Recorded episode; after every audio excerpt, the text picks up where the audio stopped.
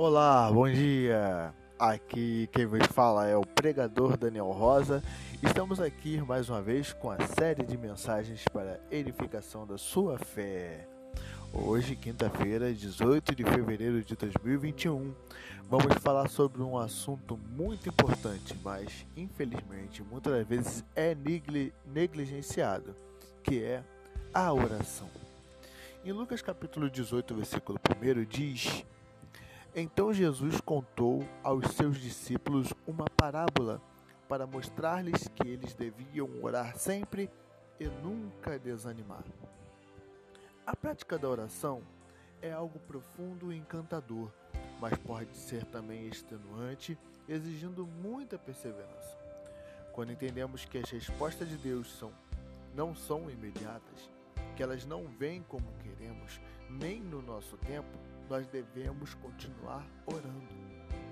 Ah, eu digo para você, que privilégio insistir na oração quando Deus não nos atende das primeiras vezes. Como Ele é bondoso em nos permitir insistir com Ele. A Bíblia ensina que é por meio da luta com Deus que nascem os verdadeiros heróis do Senhor. Jacó não seria um guerreiro de Deus se tivesse orado uma vez só e obtido a bênção. Ele teve que lutar, insistir. Naamã precisou persistir até receber a bênção do Deus de Israel. No Novo Testamento, aquela viúva só conseguiu a bênção do juiz porque insistiu, insistiu, insistiu, mas não desistiu. Muitas vezes Deus permite nossa insistência não porque Ele não saiba de tudo, mas por nossa causa, para conhecermos nossas reais necessidades. Nos momentos de petição e de intercessão, devemos nos lembrar destas palavras bíblicas.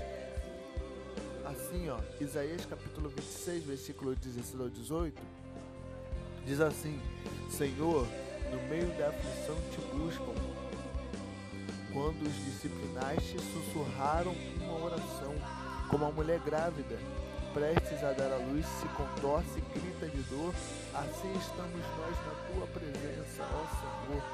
Salmo 69, verso 13 e 14. Mas eu, Senhor, no tempo oportuno, elevo a ti minha oração. Responde-me por teu grande amor, ó Deus, com a tua salvação infalível. Tira-me do atoleiro não me deixes afundar. Você tem hoje uma demanda especial que gostaria de entregar a Deus em oração?